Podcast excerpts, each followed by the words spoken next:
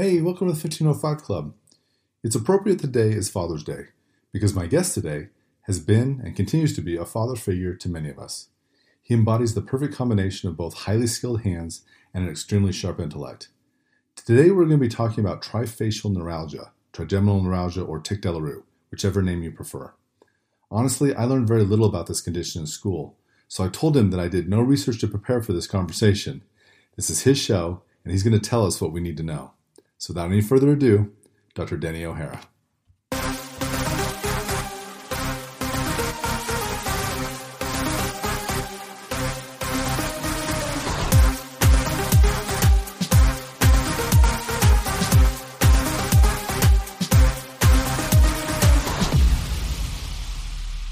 Hello, Dr. O'Hara. Thank you for joining us again. Glad to be here. So today we're going to talk about, uh, I guess it goes by a couple names, but trifacial neuralgia, tic douloureux, uh, trigeminal neuralgia. And as I was telling you before, I had a, we were having dinner with a family friend, and I mentioned, I mentioned that we were going to be talking about this, and his response was, "My brother has that. He suffered with it for ten years." And so it kind of made me realize that this is a problem that I guess a lot of people have, um, and maybe sometimes it gets underdiagnosed or misdiagnosed, or we just kind of they kind of get left to the wayside because I don't think there's a lot of medical treatment for it. So, um, but I know it's something that's, that you're kind of you're pretty passionate about. So let me have you just go ahead and talk about it a little bit. And you can talk some just kind of about how you got onto this trail. What was it about about this that got your attention and made you want to start looking into it more? Well, you know, it comes up at a seminar different times. People will ask, you know, uh, about it, and and it's and it, it, all comes from having one. If you have a case that's like that, and you know, what do we do to take care of that as, as a Gonstead chiropractor? And and uh, you know, for a long time, uh, all I did was basically do uh, what Dr. Gonstead uh, told us to do. You know, he kind of laid out the recipe on on how you go about taking care of a, a case like this, and and we followed along with that.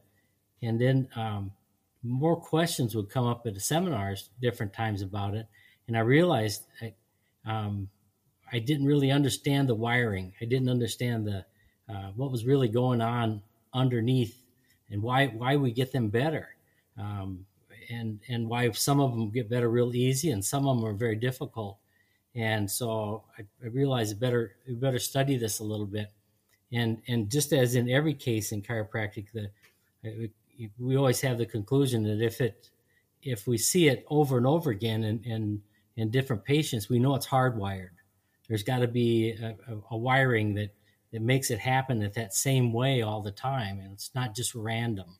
So trying to figure out what the connections were and why it changed when when we adjust a certain thing, and and uh, again that that certain thing we adjust would be what Dr. Gonstead directed directed us to do, and and directed the first generation of chiropractors that followed them, and and then of course that generation has been uh, was was the generation that was a mentor to me, and now we, of course we have uh, doctors that are younger than us that ask are now asking these questions. So so having a bit little better understanding of what how it's all connected, I thought would be really good to really good to have. You know, a, a better understanding of it. So, so. Did you have patients who had who had it? I had. I had at that time. Uh, at the time that I started to really uh, uh, open the textbooks on this particular case, um, I'd had I'd had 18 of them, and I, I stopped and, and uh, tried to figure out how many I had and wrote down different patients that I'd had through the years that I knew had it. And of course, it's not a diagnosis that we make as a chiropractor. They come in from the medical doctor with that diagnosis. So it's and I'd figured at that time I'd had about 18 of them uh, names that I wrote down that of patients that I was that either had been diagnosed with or seemed like they had it to me, and and uh, it would happen to be my 18th year, and and so at that time I thought, well, that's about one a year, even though they don't come at a rate at one a year. You'll, you'll get one, and then you'll get you'll get two or three more because of that one, and then you won't have one for a while you know they, it wasn't uh, it wasn't common but it wasn't but they come often enough that we need to know how to fix them and uh, so after that time after that sem- particular seminar when i when i went back and wrote down the names of those i just kept keeping track of them as they went along. And and last week was the, the, the week of my 40th year, and I and right now I'm at 38 of them, so it's just darn near one mm. a year is what it come down to with is what the average is that I'd had anyway in my practice, and and I think that and um, I think there's a lot more of them out there, but the cases are so severe. They're so so severe. The pain is that they don't wind up with us. They wind up they wind up at the medical doctor, the medical professional, a lot longer than than say a low back case would, or a regular headache, or other issues that we see that patients don't get results uh, with medical care and and look for something different. Um, these are cases that are literally suicidal pain, and and and so I think because of that, you know, that we're not on their list of people they're going to come see unless someone else tells them. You know, I had that, and my chiropractor fixed that. So, so it, it, I think there are more than than one a year if, if people if people knew that we could take care of this, and and we do take care of it. This is not a treatment at all not a treatment at all. It's not something that you have to see this patient every so often or for years down the road. It's a correction. You get it right and mm-hmm. it's done. And some of them are remarkably easy and some of them were just tremendously tough. But it it all come down to when when you finally get it, it's done. They don't come back. They come back for other things later, but they don't never come back with that again. It corrects it. So it's a, it's a correction. Um, you know, it's interesting you say that because before we get back on topic, that's something we don't ever talk about is the idea of a correction versus something that's a process. And there are several things that are like that, where it's, where it's once it's fixed, you leave it alone. Bedwetting would be one of those. Um, there's some other things like that that once you get them fixed, you leave them alone. And we probably should do a better job of explaining that there are certain conditions you don't want to just keep going after. So I appreciate that you said that about this, so that we know from the beginning that we're making a correction and then we're going to leave it alone. Yes, once in fact once that's once that pain is done, and this pain is so severe, it is literally a suicidal pain. Um, that once that, that pain is so severe, I always think I'm scared to death to touch them again. They they ask me mm-hmm. after the pain is gone, and they really they're really like, "Oh, this is so wonderful that's gone. Should I come once a month uh, just to make sure it stays away?" And I I always tell them, "Don't even drive by. I don't want you anywhere near my office because if it if it fires up again, we'll we'll do it. But but for for that particular trouble." We would not touch that area again. We just leave that be. I, I would be scared to death to have it come back and and I had a case that did come back and was more difficult. I I can tell I can tell you about my first my first case the, the, the first 18 that I did um, it within that within that first 18 I had there were a number of them that are one or two visits and it was done. It was just that easy and that, and I always thought geez I hit a bingo. You know there's there was more luck than skill involved there, but the right listing on the right spot and it's gone. And then I had I had some that were, you know, a little more difficult than that, but still went away. I had two that I could not change or affect at all. And then I had another one that took a little time, got her better, and then she got to where it was gone. She's doing very, very well. And about two months after she'd been doing well, she went to the dentist and they did a cleaning mm. because she told she had not brushed her teeth in three years.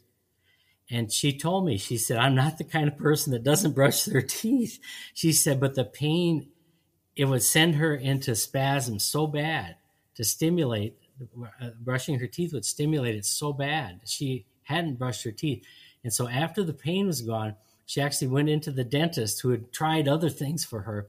And they, they actually put her under and cleaned her teeth. And after she woke up, we had a heck of a time after that. And and that was one that got to stop. And then after it got started again, I could not get it stopped. And so even though even though I thought we were following what Dr. Gonstead had told us to do, there were still some that were difficult in a way that um, that I knew that we, we, didn't have a full understanding of it.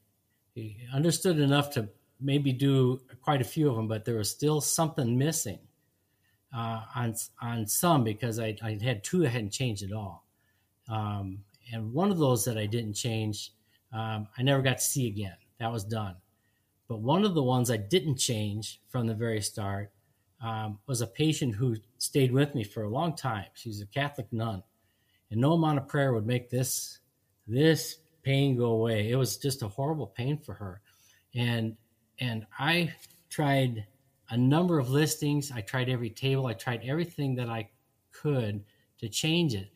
And I found out later, looking at a, a tape of Dr. Gonstead uh, of his GAT seminar in Davenport, and that they got on this subject, and they talked about the listings that are possible for for uh, the the trigeminal neuralgia on on say on the one side of the face, and the listing he told them that it would work somebody asked him, Would that listing work? And he said, Oh, absolutely.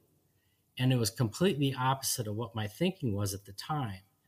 And my thinking at that time was that the rotational aspect of the atlas was the main cause of this particular problem, of this problem, because the the, the pressure that causes this problem is on the back side at about 45 degree angle at the at the angle right where the tract of Lissauer goes into the goes into the spinal cord.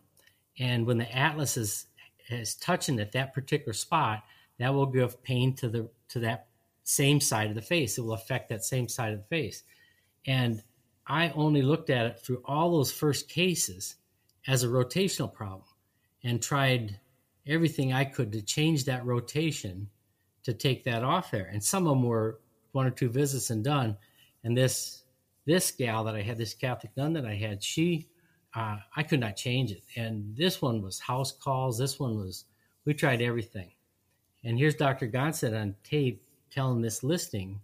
And he had his little thing, uh, his little uh, uh, cutout atlas that he had on that paper. And he showed how, how that listing would give that, uh, how that uh, particular misalignment would give that problem because it wasn't the rotation that gave it, but the laterality that gave it and it was laterality. Mm-hmm. In, in that instance, it was a pain on the left side of the face, and instead of instead of rotation that would touch that, the laterality was to the right. It was an atlas that was actually a right atlas, and the laterality was over so far and anterior on the right that it interfered with the back side.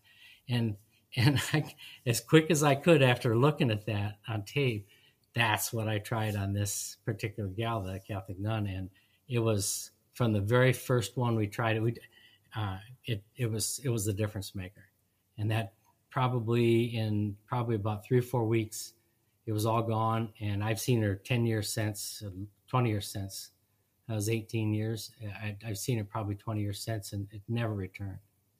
So mm. what I learned at that from watching that tape of Dr. Gonstead was we we can we can follow the, the neurology to know where that interference is in the cord, but we can't take for granted that it's only a certain listing that will do that. You, mm-hmm. we need to make sure that we that we will accept any listing that will cause problem on that side. The fact that it's on that side of the face, it has to be at that part of the cord. But what particular listing or what particular mechanical change irritates that particular spot? it can be a number of different listings, and it can even be a listing that might not be on the atlas that winds up causing that. So we want to take into account how we go about correcting that. We know where it's at, but how do we go about correcting it? That it makes it a little more complicated. But but if you un, if we understand where that particular spot is on the spinal cord, it's a matter of taking that pressure off. And, and in most cases, it's it's not difficult the, the, the, one, that one I told you about the nun, that's my toughest one I ever had. And Dr. Gonstead was my wingman on that after watching that tape. That, that's how I got it fixed. So, so, so you think that was a con- that was a combination of a lot of laterality with some amount of rotation? Does the AS component ever come into it where it goes so AS that the back side hits that way? Absolutely, absolutely. So that component can be there too. And and and I don't think of it so much as the AS, but the A of the AS. Right. See, Right. so that so he's so the you can even break down the AS into its individual components, and the anterior, the an- if it, it- the first A in an AS in an ASLA, the first A can be the A that gets you. Yeah. So m- Mhm. with rotation, just pure rotation, we think about an anterior rotated atlas on the side that the trouble's at causes pressure on the posterior cord on that same side. So that that's the first ones that I did. I never thought of anything else. Um, Dr. Gonstead on that tape was talking about laterality, how the laterality to the right hand side caused the pressure on the left side. And just what you just asked is another angle too. I've had one where I adjusted them in the chair and then I take them over on the pelvic bench and lay them side posture, contact the front of their atlas with my with my pisiform, and merely just hold it A to P, not adjust it as like you would adjust. I've never adjusted anybody in side posture like that, but just to take, just to help get the A out, to just to hold that, and and I only did that when I didn't think I was getting enough of that A, the first A, out, and that and that Mhm. solved another one that I'd had. So so it really is a matter of of looking at the the entire spine. You know, we in Gonstead, we want to look down. Could a seventh thoracic affect this? Absolutely. You know, could a dropped arch affect it? you, want to look, you, you want to look at everything. You know where that pressure is on that on the spinal cord, but yet we still have to be we still have to be good doctors to understand where about how do we go about fixing that. Most of the time, it's the simplest thing. It's a simple like an atlas adjustment. Sometimes it's a little more complex, but you still have to know that it's neuro, neurologically from that spot and and from that spot let me talk about that from that spot um, the first the first trying to track this down um, i had a dickens of a time because because if you look at uh, the, the the trigeminal nucleus as it is in the brainstem the trigeminal nucleus in the brainstem you'd see all kinds of of illustrations of that nucleus as a round nucleus. And and that's because the the the sections that you would look at were the anatomical sections that you'd look at whether they were drawings or whether they're actual pictures of sections where they point out where the nucleus is um, were were axials. So it was a slice it was axial slices and you'd look at axial slices and you'd see the nucleus of the of that looking like a round nucleus and it wasn't until i got uh, a hold of Duane Haines sections and systems book it, was a spiral bound one i found and he laid it out on a coronal picture. So he, his sections were like we would look at an MRI in the coronal view, and as soon as you see the coronal view, you realize that it's not a round nucleus in that in, in that medulla. That's a that that's a elongated nucleus that starts clear up by the pons, and it ends down by the second cervical. And what great news for chiropractors! It's that nucleus is clear down by the second cervical, uh, the level of the second cervical nerve. And of course, why? How can we affect it? Well, goodness gracious, we affect that area of the spine all the time. You know, we we see problems that that are at the level of the second cervical nerve all the time. So so it stands to reason that, that we would have a good chance to change that. But at that point, then, as soon as I saw that, it's like it didn't make sense to me. I'd had 18 of them in eight years. We should have a lot more than that. There should be a lot more than that if that Mhm. nucleus is cleared down by the second cervical. And it didn't make sense to me that that we'd I'd only have one a year. If because certainly if that cord pressure was at that spot, we'd be seeing a lot more than that. And what I found later, and it was in Darby and Kramer, I found that the the three branches. We'll talk about. In fact, we want to talk about all four branches. The three branches of the of the trigeminal, uh, up by the temple, of course, is the ophthalmic. The maxillary is in the you know the upper teeth, and the mandibular is, of course, the lower jaw. And then the the uh, motor just basically follows follows the mandibular. So there's really no motor function to the other two, but the the top, those three, they go back into the ganglion where the first order nucleus is. Uh, they call it the Gasserian ganglion or the trigeminal ganglion or the semilunar ganglion. And, and they, it has different names. And so those those three nerve, those three sensory nerves, and uh, are uh, the cell bodies are in that that ganglion. On the other side of the ganglion, where the where the axons would be, as they go back in and enter into the spinal trigeminal tract. In Darby and Kramer, I read that the that the three tracks take a 180 degree turn before they enter into the into the track. And so because it because the the as they come into the there as they come into the nucleus as they leave the nucleus going the other direction they do a 180 degree turn and so what was the top one the highest one was the ophthalmic winds up being the one that's inserted lowest lowest in the in the spinal tract in the spinal trigeminal tract the maxillary mm. probably stays right in the more fibers in the center and the the mandibular enters its fibers clear up by the pons way up high so oh. the the homunculus if we would draw a homunculus on that it's upside down and so the so mm. it's it's the illustration on the homunculus has the has the the temporal area or the ophthalmic branch of that nerve entering down lowest into the into the lowest area which is cleared down by the second cervical nerve. And at that stage that makes sense for us chiropractically because we see that but we just call it a temporal headache. But we see that mm-hmm. basically all the time. If we don't do one of those every day we might do two or three every day you know, a, mm-hmm. a headache that's in that uh, that trigeminal branch, uh, the ophthalmic branch, that's that's that goes from the corner of the eye up, and and doesn't cross the midline. That's a trigeminal headache, and so it's, from that standpoint, that stands to reason. We probably see those at a rate of somewhere around one a day. If we don't have one one day, we probably have three the next day. So it's very common what we're going to see and that makes more sense because we that that area we just see problems in that area at least once a day on somebody or, or more. And so so the maxillary which enters up above we don't we're not near that the same. In other words those fibers don't enter clear down by the second cervical. But if the if they if the trigeminal if the ophthalmic branch is irritated for a long enough time it will it will excite or it will cause a problem that will come up into the into that nucleus at a higher level. That's when it gets to the maxillary one, and that's when they come from the doctor and say you've got trigeminal neuralgia. So when they mm. when it's just up in the when it's just up in the temple, they've got a temporal headache.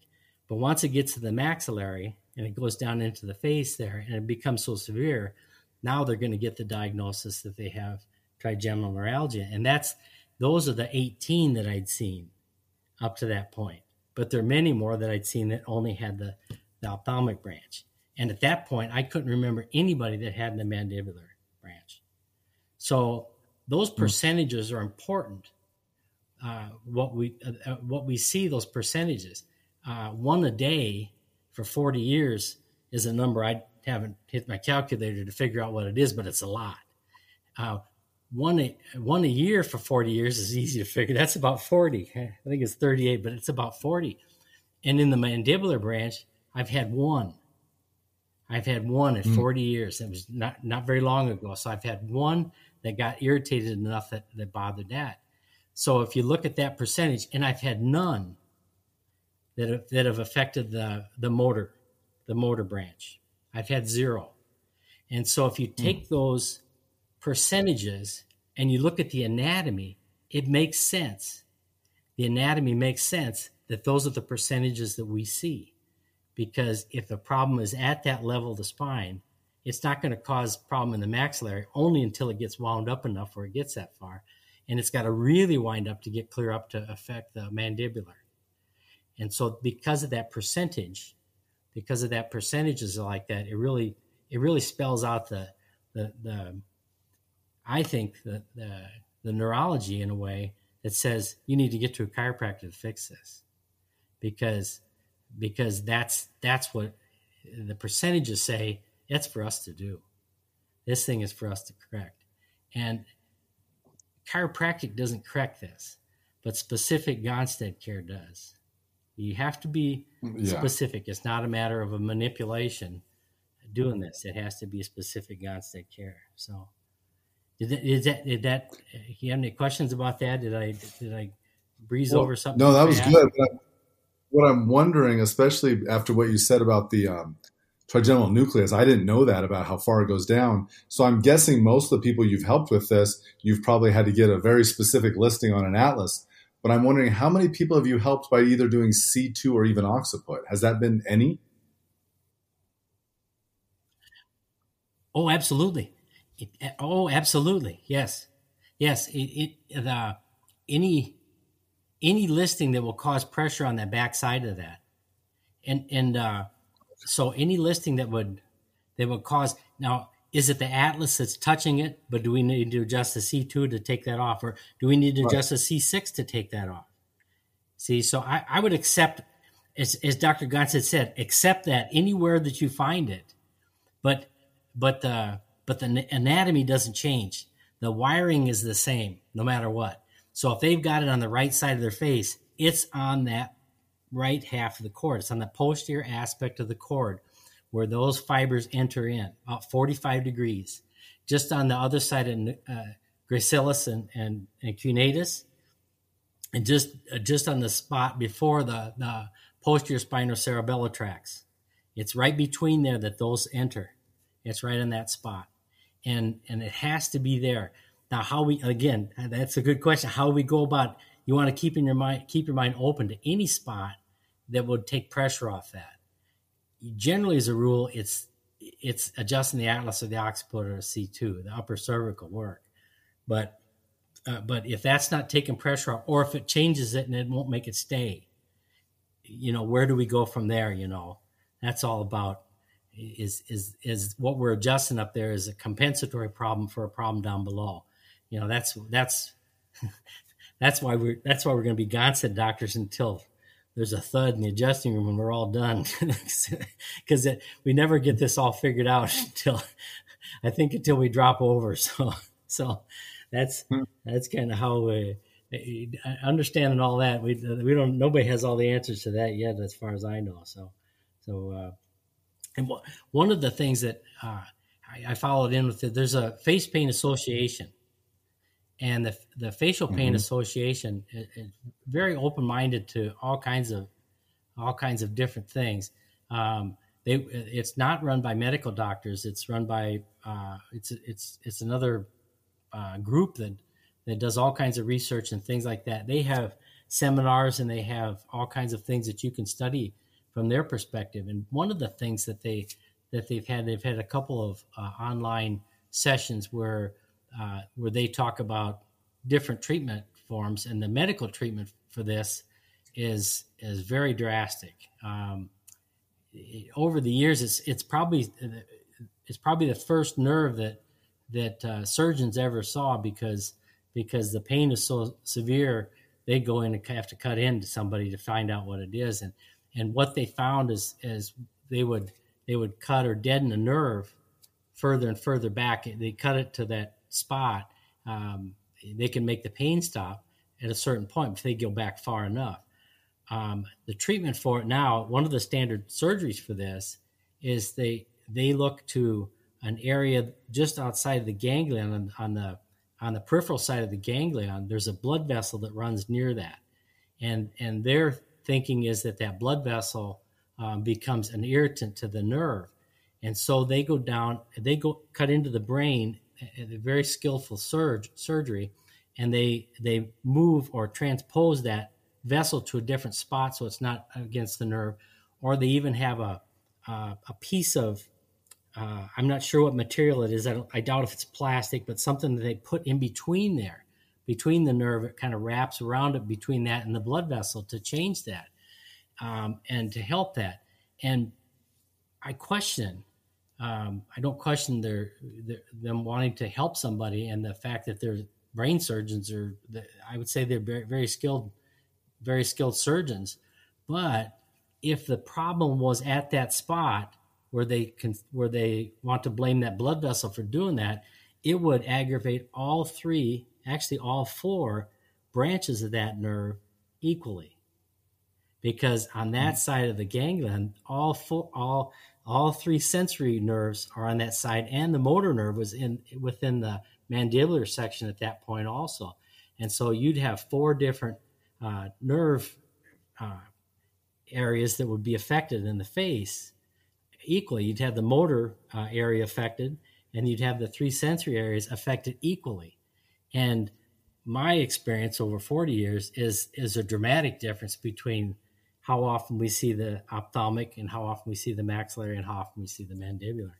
And so from that standpoint, I I believe that the I think the, the statistics show that actually this trouble originates in the around the second cervical level of the spinal cord, not not near a blood vessel in the in the on the other side of the ganglion. So that would be my mm. that would be my thought process. You know, to I, I think we're I think we're spot on for fixing this. I don't see anything else as a good a good a good uh, idea. Well, then once once you've uh, implicated C two, and we're talking about something in the mandibular kind of portion of the face, uh, how often have you seen this problem involve the TMJ that had to be fixed before you could get rid of the problem? You'd see, wouldn't that make wouldn't that make more sense if it was the, as the nerve wraps around the TMJ to affect the, the different branches. Yes. Yes. Yeah. The motor branch is in the mandibular. So yeah, exactly. So if you did see it, if you did see it down there uh, from a problem in the TMJ, it should have a whole different features than the, and, and whole different areas, uh, you know, a whole different pattern than what we see when it's a, when it's the other one, you know, when we see the, the upper and the maxillary. So I would say if they have it in the temple and the maxillary, they better get to a chiropractor. I, I, think they should get to a chiropractor to have any of it checked out, even if it's the jaw. But but I think when it's when it's the ophthalmic and when it's in the maxillary branch, I that's that's for us to do. And and again, it's not a it's not a treatment. It's not a treatment. It's if we get it right, we fix it. We fix it, and it doesn't come back. So well, we're usually taught about tic douloureux being in down in the mandibular portion down to the jaw. So this maxillary one, um, I think that if the fact that we don't see more might be because those are getting missed. So how best would we recognize that somebody was having that into the maxillary portion? What what do those symptoms look like? Well, the, the if it's if it's truly the if it's truly this uh, trigeminal nerve, the pain is the pain is lightning bolts. The pain is lightning okay. bolts. And so I, I think that the, the nature of that pain is is so is a sensory lightning bolt. Whereas if it if it's in the if let's say it is in the TMJ or let's say it's a tooth, a tooth can okay. can cause some issues like this also. Um, if it's that tooth, the pain is not is not the same. Anybody that's had a toothache knows it starts as a dull a dull throb and it can become very very painful but it's not the uh, the spasms, the, the, the electrical electrical spasms that, that happen when it's the trigeminal nerve. When it's just the sensory nerve that's doing the uh, sensory portion of that nerve doing that, and the nature of the pain is is incredible. We had a, uh, you know, we've heard about different people. I mean, as they taught us in school, it's it, it is a it is a suicidal pain. And I remember in school they taught us. They said, you know, you tell the family, the family members, not to leave sharp objects around them, you know, because the, the pain is so intense that, that, and if they don't think it's ever going to end, they'll end it. And, and you know, you think about the horror of that pain, how bad that is. And in medieval yeah. times, this the they would cut into people, you know, to remove the demons or whatever they figured they were doing, but they were trying to trying to do anything. And, and if you hurt that bad, you would let them do that. You'd, you'd literally let them do that. So, so uh, I don't know if I covered it all, or if there's more. If you had any questions, or can you think of anything anybody else I, would want to ask? I'm sure I do have more questions. For example, um, I have this idea, especially when it comes to the occiput, of cranial nerves being subluxated, but not because they're being occluded, because obviously the foramen are the foramen size. That's not going to change.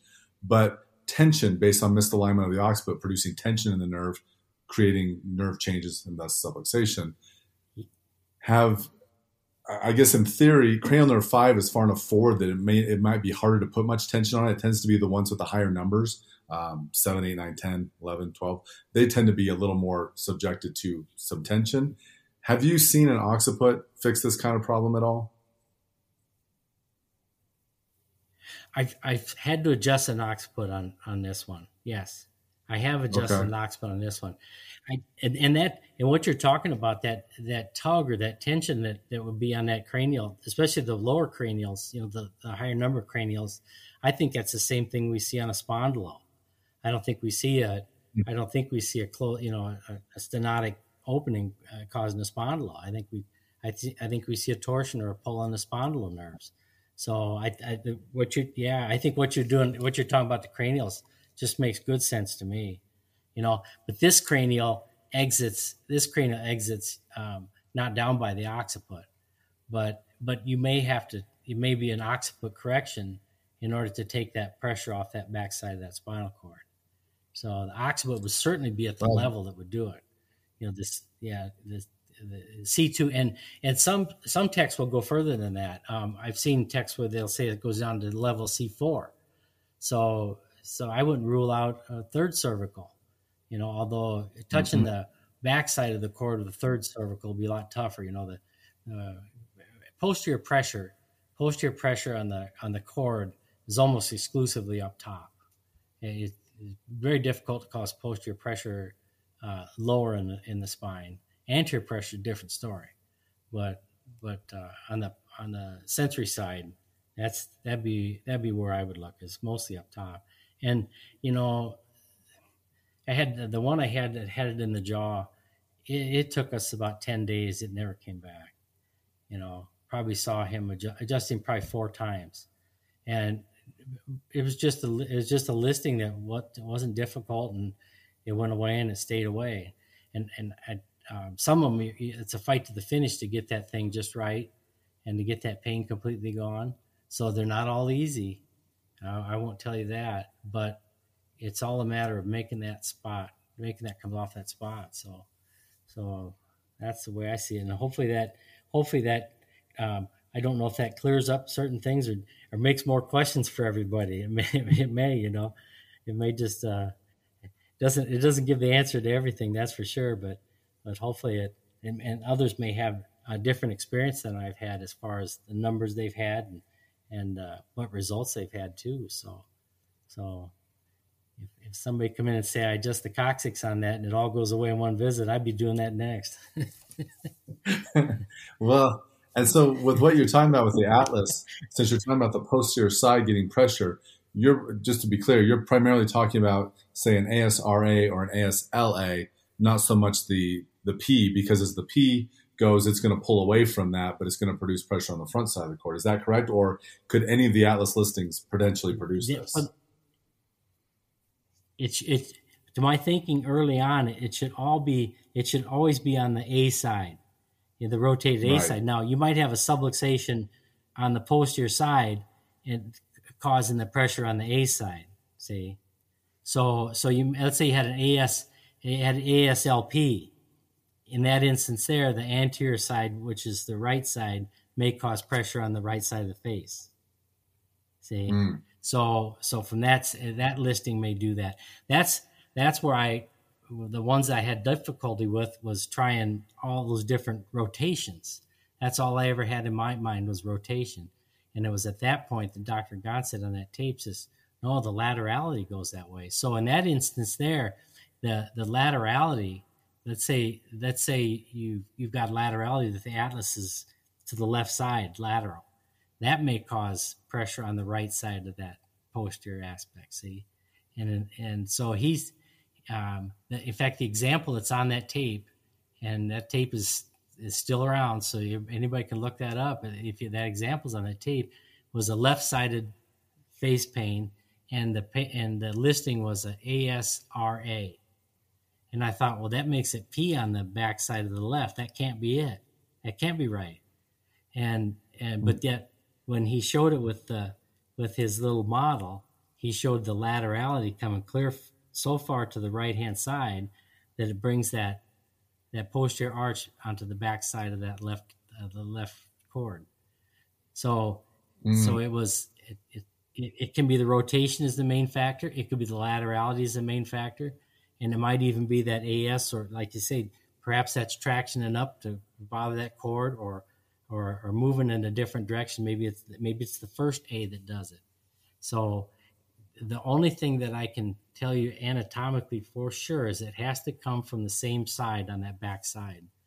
And whatever listing you have to invent to get that pressure off there, that's what we have to do. And and and if, and like I say, most of them, most of them first try it, the first angle. Uh, some of them, oh, okay, let's try it this other way, and wind up doing it different. You know, so so most of it's that. And then I've had some where I've had to do a seventh cervical to make it stay you know, where you where you wind up uh, they're doing better and they do better for a couple weeks and it's back and a couple weeks and it's back and you go down and you find the lower one and, and that makes it stay. So so it's it's it's just a matter of just like we do everything else, get get to the get to the main one and fix that. So so but uh, but don't be afraid of this one. They're in a lot of pain. Um, I, what I was thinking about was as you were saying that that the um, let's say you have a, well, whether it's a posterior C7 or not, let's say you have a loss of lordosis in the cervical. So you've got either a straight neck or maybe a little kyphotic, but let's just say it's straight. Those, it's often a booger to try to adjust an atlas above a straight neck. Um, and so that straight neck could be because of the atlas being bad or the C2, or it could be something lower. It could even be a rotated T2 or a rotated T4. So how would you manage that? Is that what you would do? Would you need to would you try to get something out of there to try to get a little bit of that lordosis back in before you try to set the atlas, or would you go right off the atlas right from the beginning? I try to take that pressure off that off the worst part of it right away, and so let's say let's say you did that top one and and, and it was merely com- compensatory for below. I think you should. I think it would it would certainly give them relief, but it wouldn't be the permanent. It wouldn't be relief that stays. So they would have mm-hmm. a you know, they would come back and say, you know, it's back to square one again. You know, so there's there's if you saw if you saw something that was ahead that far, you know, like you're saying, even reverse curve where it's way forward up, up at the top, you, you got to get that back. You got to get the rest of that below to get that back. Yeah, yeah. So so it it yeah it, it would you know that does that um, is that the first thing that they had? It might have been, you know, that might have been their original problem that started the whole parade to begin with, you know. So you you have to get that, or nothing ever stays. But uh, but but they get tremendous relief if you take that pressure off that thing, even temporary. They get tremendous relief if you just take a hold of it and hold it. If you just figure mm-hmm. out what listing that you're going to try on that, and you just take and hold it, just sit there in the chair and hold it for 90 seconds, the the the, the shooting stops. The shooting stops right away. So it's just like having your hand slam the car door and somebody opens the car door. It feels good right away. It takes, it doesn't make all your pain go away, but it takes a lot of pressure off right away. And you can do that just by holding that spot. And they, they and that, and that might be a way to approach it for the first visit or the first, you know, before mm-hmm. you actually adjust it is let's hold this for a minute and see because if if you held that for a minute and it was it was firing it up, I'd say we better recalculate that one before we adjust it. You know, so you want to make sure that you before you adjust that you're going to be just right. So yeah, there's it, it's I, I, I certainly can't give a recipe as do this or do. Right. Yep. The, the, other Atlas listing we didn't talk about, but I bring it up just because I had one this week, which is kind of odd. But the AI, but based on what you said earlier, it's the A portion that's the problem. So even if you did have an AI, it could still do it because the anterior is going to drag that posterior arch up into that area and affect that nucleus. Correct? I I think so. I think so. Yes. And we and and and when we're doing atlases, the first letter of the listing we ignore so much but that's a, that's on every yeah. Atlas listing is A. Dr. Gonstead said they got to go A, and, and so and I think that's the most difficult thing we do as a chiropractor if we get off topic here because um, doing the getting the A out of the Atlas, yeah, I think to me is just as difficult as getting the A out of the pelvis. the AS the AS ilium to me is is very difficult to get the A part out. You know, like mm-hmm. we spend most of our day standing behind somebody pushing something forward and and uh, you know getting behind them and, and go and go P to A, even in the pelvis or down low. And and uh, when it comes to bringing something from A to P, we don't do that real well. You know, we, we almost have to have to have an effort or think about it before we do it. So so uh, yeah, that AI atlas, I, you got to get that A out. You got to take that A. So that would be a good part of it. So you bet. You bet. Well, and since we kind of jumped off topic, what you said about the spondylolisthesis for me makes so much sense because with my spondy, I've often said my nerve feels like it's too short or it's under too much tension. I feel like a marionette and the string's too tight. And that seems like such an odd thing, but it goes back to the, the tension idea of nerves that I think you're right. I don't think it's an occlusion with a spondy. I think it's a tension. And so we have to be mindful of not only is it subluxated, but but how is it subluxated? What is the problem? Is something being closed in? We need to open it, or is something being stretched and we almost need to shorten it and give it back some of its slack? Because either one's a possibility.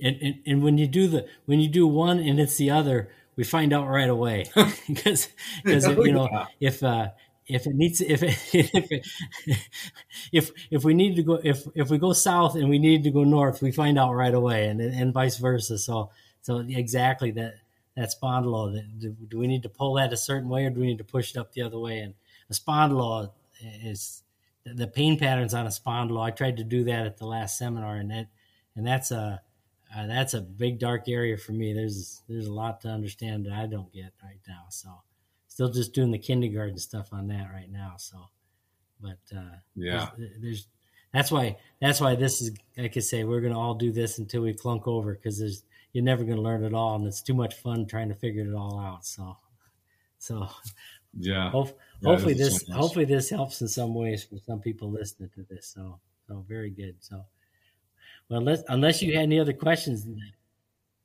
Well, the final question I have for you is. Uh, what kind of success rate have you really seen with this? Have, have most of your patients gotten better from handling this, or have you had some that were just like can't figure it out? I had one. I had the one that out of the first eighteen, and I I had the rest of her family, but I never did get her straightened out. That was before I had any of this figured out. And then I had the mm-hmm. other gal that went to the dentist, and when when she when she was done with me, I did not have it corrected.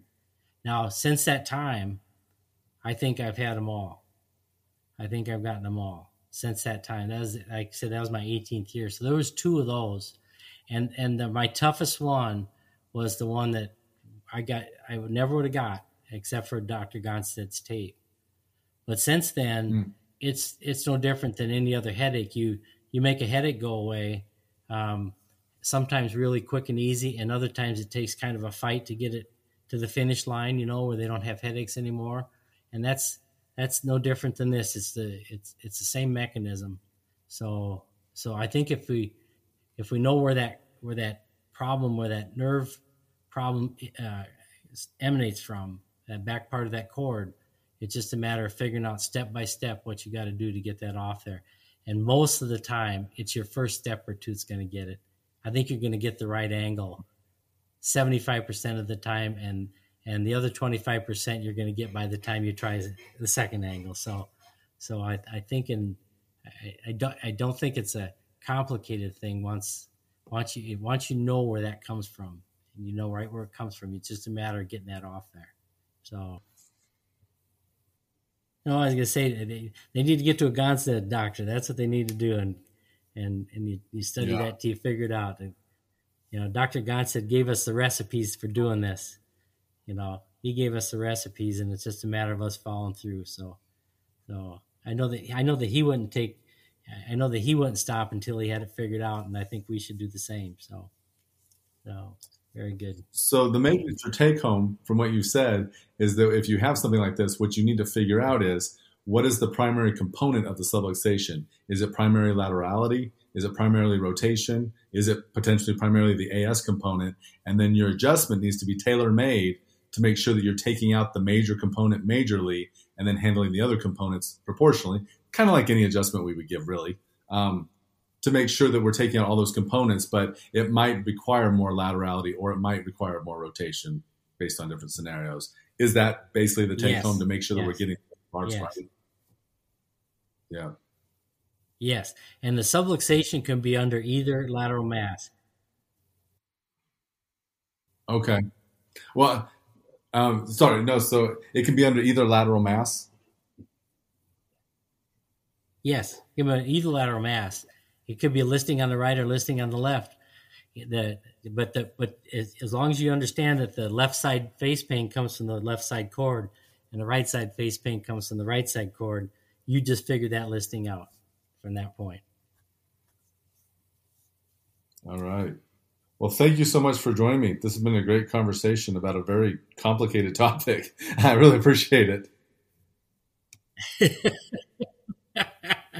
well, very good. It's my pleasure. It's my pleasure. It's always good to talk to you, Dr. David. You take care, all right? It's always good to talk to you, too. I always learn something. So thank you so much.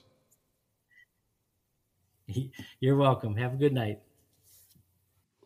Once again, I'd like to thank Dr. O'Hara for joining me. He is one of those people that I learn from every time I talk to him. If you ever have the opportunity to learn from him at a seminar, take it. You won't be disappointed. Today's conversation with Dr. O'Hara reminded me of something I've been thinking about all week. This last week, I saw some really sick patients. From the inevitable acute low back, to a kid who wet the bed every night and just wanted to grow past it, to a young patient with severe vertigo who was on his fourth day of suffering. Each one of these is desperate to get their life back. From my perspective, all the work and suffering of getting through school would be worth it to just help one of these people. If I knew it going through school that I would only help one to get their life back, I would still do it. Thanks to the Gonstead system and specific chiropractic, all three of them saw resolution of their symptoms. Unfortunately, that's often when we take it for granted. I'm trying to intentionally remind myself not to do that. For those individual patients, that adjustment means everything, and that's why they deserve my everything when I give it.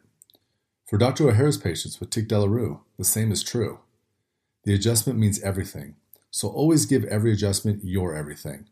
I know it's easier said than done, but that's what we strive for. As always, I hope you have the very best week possible, and I'll see you again next time.